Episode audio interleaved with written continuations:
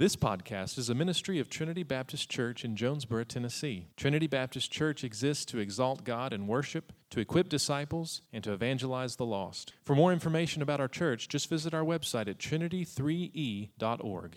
I want to encourage you to take your copy of God's Word and please open it to the book of Galatians, chapter 1.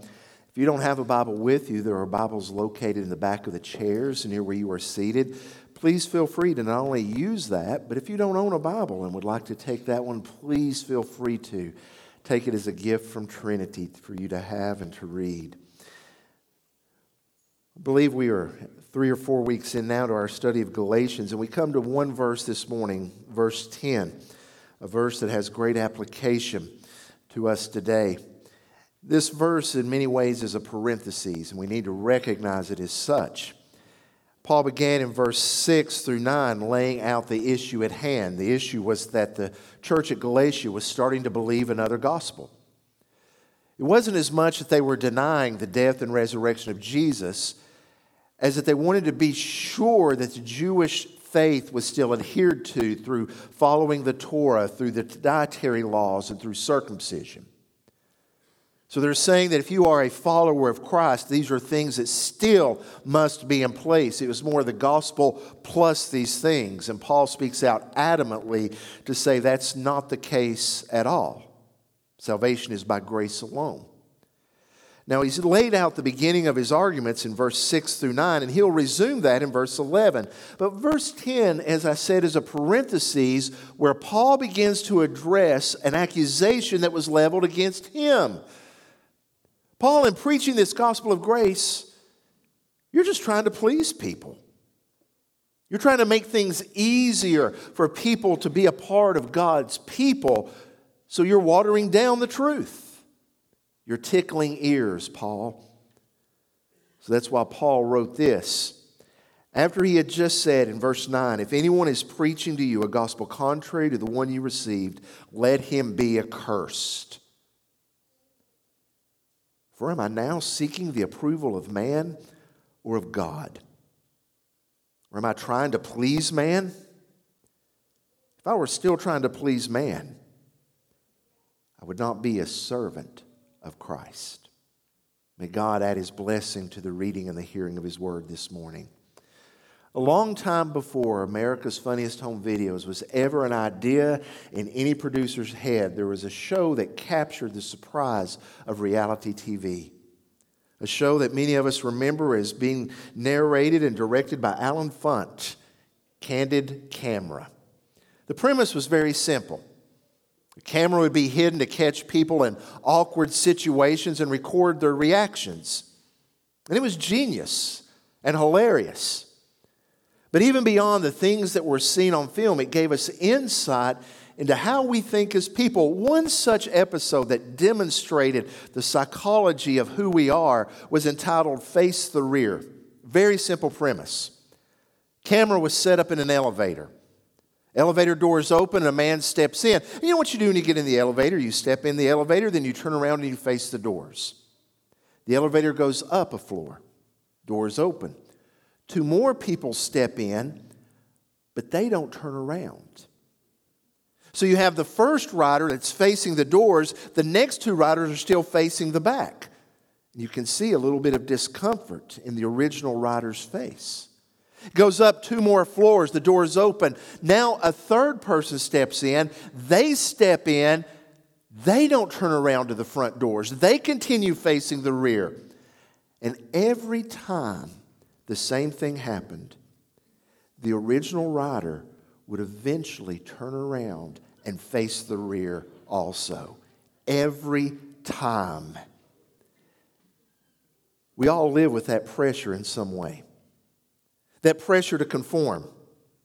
We're all influenced in some way. I mean, consider what we wear. We wear what is considered in style. It happens. As I look out today, I do not see many velvet colored, uh, or I should say, burgundy colored leisure suits among the men. No, we're good. We are influenced by what is around us. That's part of the reality of who we are. We are social people. But the danger comes when that is taken to extreme and we begin to live our lives seeking the approval of others. Whenever the fear of being rejected or being in some way marked by disapproval causes us to change our actions, we have come into a level of danger. Or when we live with guilt, guilt that we don't measure up to the expectations of those around us. As I made mention a moment ago, pleasing people was the accusation made against Paul. Verse 10, as I said, is that parenthesis where Paul begins to address those who are saying, Paul, you're just trying to gain a hearing. You're just trying to, to preach what will gain you approval. You can see as you do a survey of the New Testament, this accusation would seem to have some credibility with Paul. Because Paul would adapt his strategy of preaching the gospel based upon those whom he was preaching. For example, when you read in 1 Corinthians chapter 9, Paul says this To the weak I became weak, that I might win the weak. I've become all things to all people, that by all means I might save some. I do it all for the sake of the gospel, that I may share with them in its blessings. Paul is admitting, I adapt, I change my strategy based upon those to whom I'm preaching. I want to gain a hearing. Now, as I said earlier, the issue with the church in Galatia was the markers of the faith. What characterizes people who are saved? The church at Galatia was saying it's Jesus Christ plus the markers of following the Torah, of dietary laws, of circumcision. And Paul speaks out adamantly. For example, in Galatians chapter 5, verse 2, Paul says, Look, I, Paul, say to you, if you accept circumcision, Christ will be of no advantage to you. I mean, that is in no uncertain terms. You don't have to be circumcised to be saved. Now, keep that in mind. And read what occurs in the book of Acts, chapter 16, verse 3. Paul wanted Timothy to accompany him. And he took him and circumcised him because of the Jews who were in those places. For they all knew that his, that is Timothy's, father was a Greek huh. On one hand, if, if you allow yourselves to be circumcised, you, you don't need Christ. But then on the other hand, he admonishes, in fact, instructs Timothy to be circumcised. What gives? Furthermore, listen to this in Romans chapter 15, verses 1 through 3. Paul says, We who are strong have an obligation to bear with the failings of the weak and not to please ourselves. Let each of us please his neighbor for his good, to build him up. For Christ did not please himself, but it is as it is written, the reproaches of those who approached you fell on me. This is curious, isn't it? I'm not a man pleaser. But at the same time, let us seek how we can please our neighbors for their good. Don't be circumcised, but at the same time, I'll have Timothy circumcised. And I think we see two principles begin to emerge out of this that can help us navigate this. Two conclusions. First is this be willing to adapt for the sake of the mission, but not when it comes to salvation and morals. For Paul, it wasn't the issue really of circumcision. He would say, hey, You want to be circumcised? Fine. But do not make it a criteria for being saved. In other words, if you say you've got to do this to be saved, I will not agree with that whatsoever. But if I need to do that to gain a hearing and we're not lifting up to the level of necessity for salvation, I don't have a problem with that. So we need to have a flexibility when it comes to how to meet people, how to, to address them with the gospel, to understand those to whom we are speaking. For example, if I were to go out and be called to minister in Hawaii, still waiting for that call, and I were to say, I'm going to have a beach ministry, it probably wouldn't be wise for me to put on my suit and tie and to go out on the beach there Oahu to try to win people to the gospel but it would be very appropriate to wear flip flops, a swimsuit, and a Panama Jack hat. Ah. It's learning how to meet people where they are. So be willing to adapt for the sake of the mission, but not when it comes to the message of the gospel and morals. Also, we cannot go to the extreme of saying that we don't care what other people think. Sometimes I often hear that even among believers. Well, I don't care what people think. That's equally as dangerous.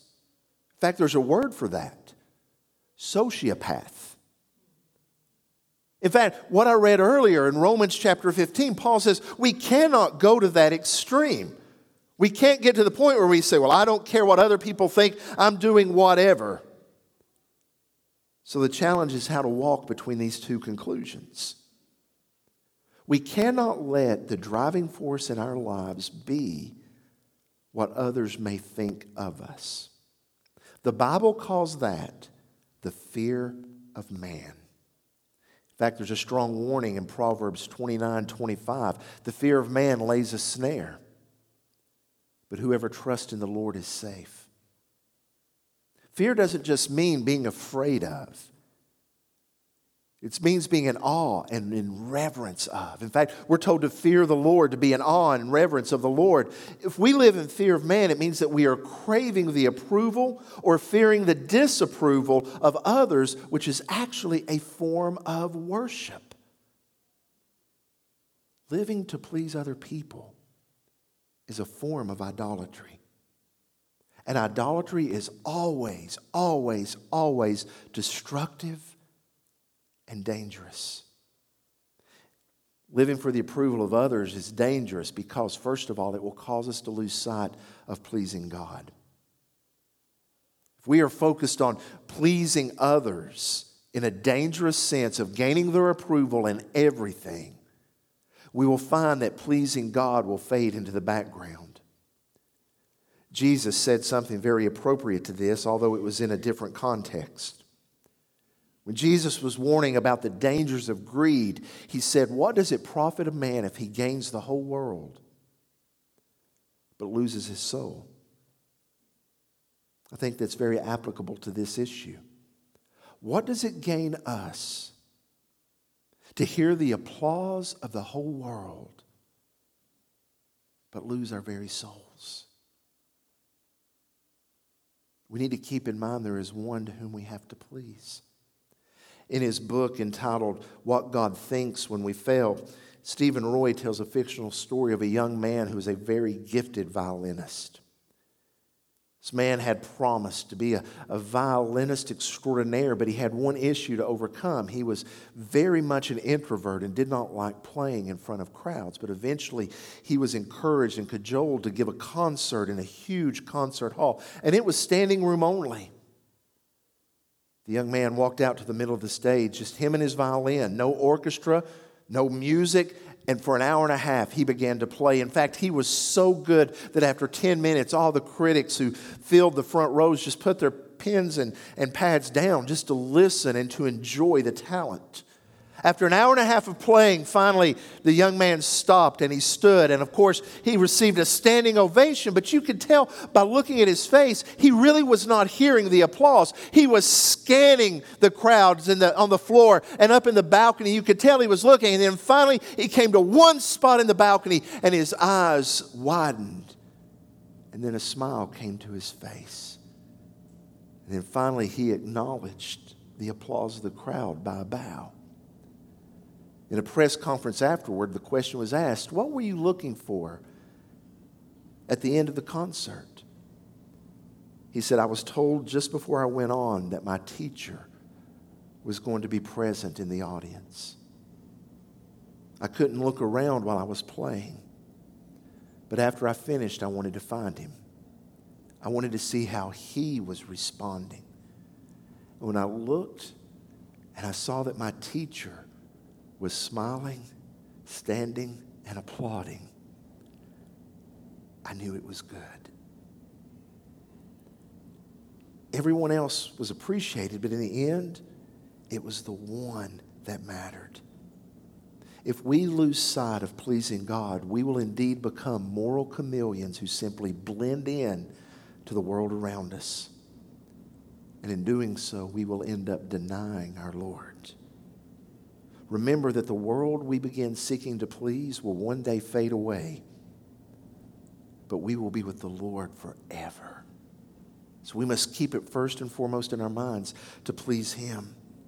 The second reason we must be aware of this danger is because if we live in constant uh, desire for the approval of others, it will cause us to live in fear. Now, no one likes to feel rejected. No one likes to feel like they don't measure up. And living for the approval of others will simply magnify this fear. And we live in a day and age where social media has intensified that fear. A while back, the Wall Street Journal did a series of articles on Facebook, now known as Meta. Their series of articles was known as the Facebook Files.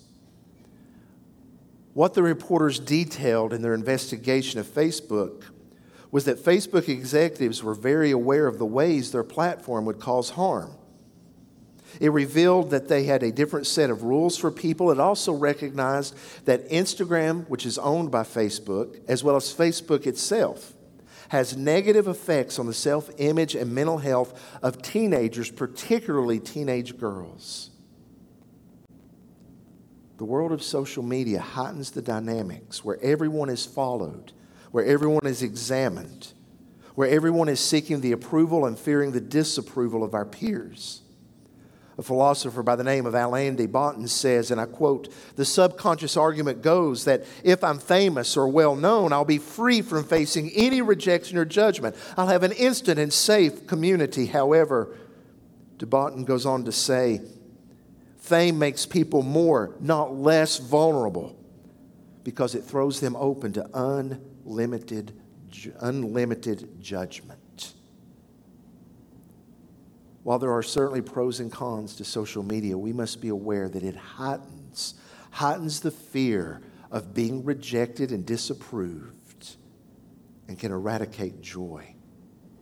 That's where we must always come back that the counter thing to, to fear is joy and trust, to know that we have the approval of the Lord and knowing His love within community. We must be aware that living for others will cause us to live in constant fear. And it will also do this it will create pressure to live up to unrealistic expectations.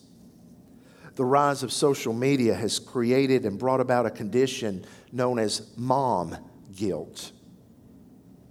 This is a real thing. The Cleveland Clinic defines mom guilt as feelings of guilt and shame when mothers feel they don't live up to their own or others' expectations in their role as a parent. It's like an internal dialogue that tells you you are failing as a parent. This often originates as we see what others are doing and we feel like we have to be doing the same thing. And it creates this world of comparing ourselves with others and the desire to be accepted and to recognize and be validated by the culture around us by saying, You are a good parent. But the reality is, we are different people in different places with different abilities and different resources. All we need to recognize is that we do our best with what God has given us. We can't live up to the standards. And by the way, most of the things that we see online, they're not real anyway. We have to keep that in mind. We have to keep coming back to this question as parents What does my child really need? I couldn't have put it any better than Marjorie did when she said, listening to your child. They need to know love.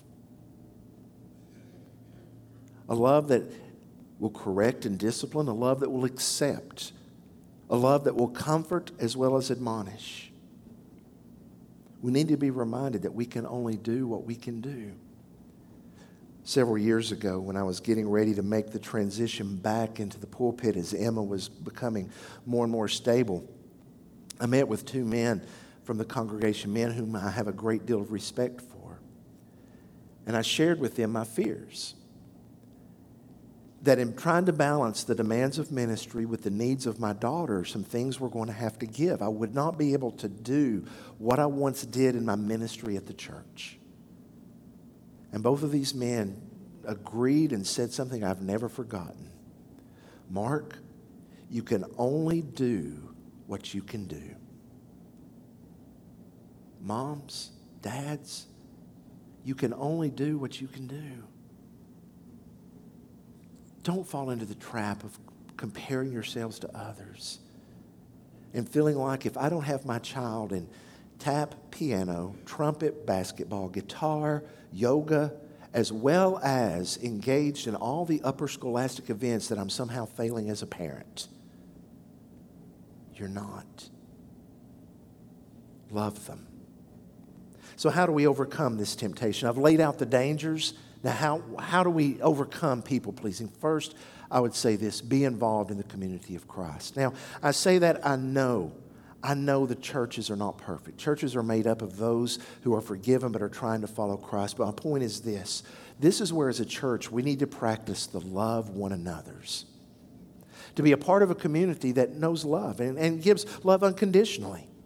Doesn't mean there aren't times where we don't encourage or admonish one another or where we don't say, hey, I'm concerned about this. But within all of it, there is this idea of love. Not just this idea, but the actions of love that permeate it.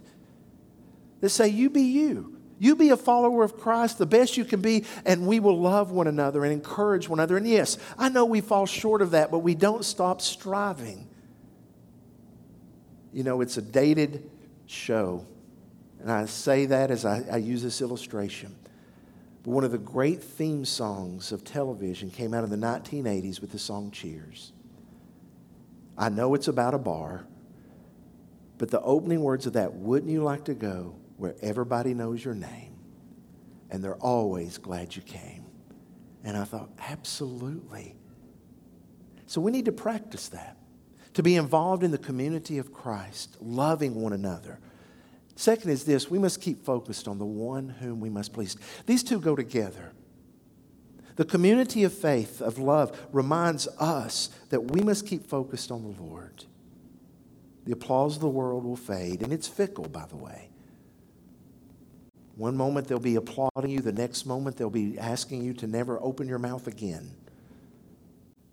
So let's focus on the one with whom we will give an account. Os Guinness is a theologian and apologist as well as a prolific author. He grew up in China. His parents were there post World War II when China was going through a tremendous period of upheaval. They lived in Nanjing, which at that time was the capital of China. And because conditions there were very challenging, at the age of five, he was sent to a boarding school. It was the best that his parents could do and offer for him. But he said, as he was leaving, his dad and his mom gave him a very odd but extremely precious gift. It was two stones, two small stones.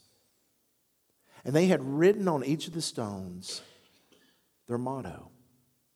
The father had taken one stone, and upon it he had written, Found faithful.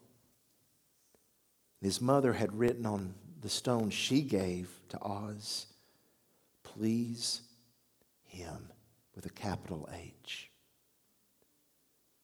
He said, as a little boy, I carried one in my left pocket and one in my right, found faithful, please him.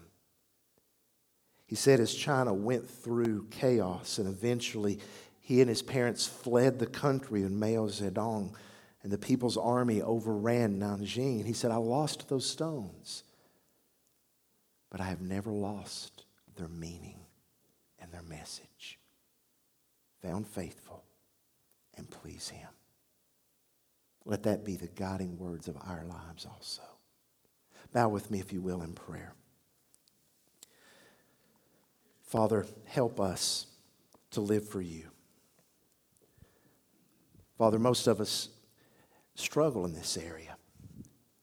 We feel the pressure from the culture around us to conform. So help us, Lord, to live for you, to be found faithful, and to please you. I thank you that you don't leave us on our own to do this, but you give us grace. So, Lord, let your grace flow through us that we will encourage others. In the name of Jesus, I pray. Amen.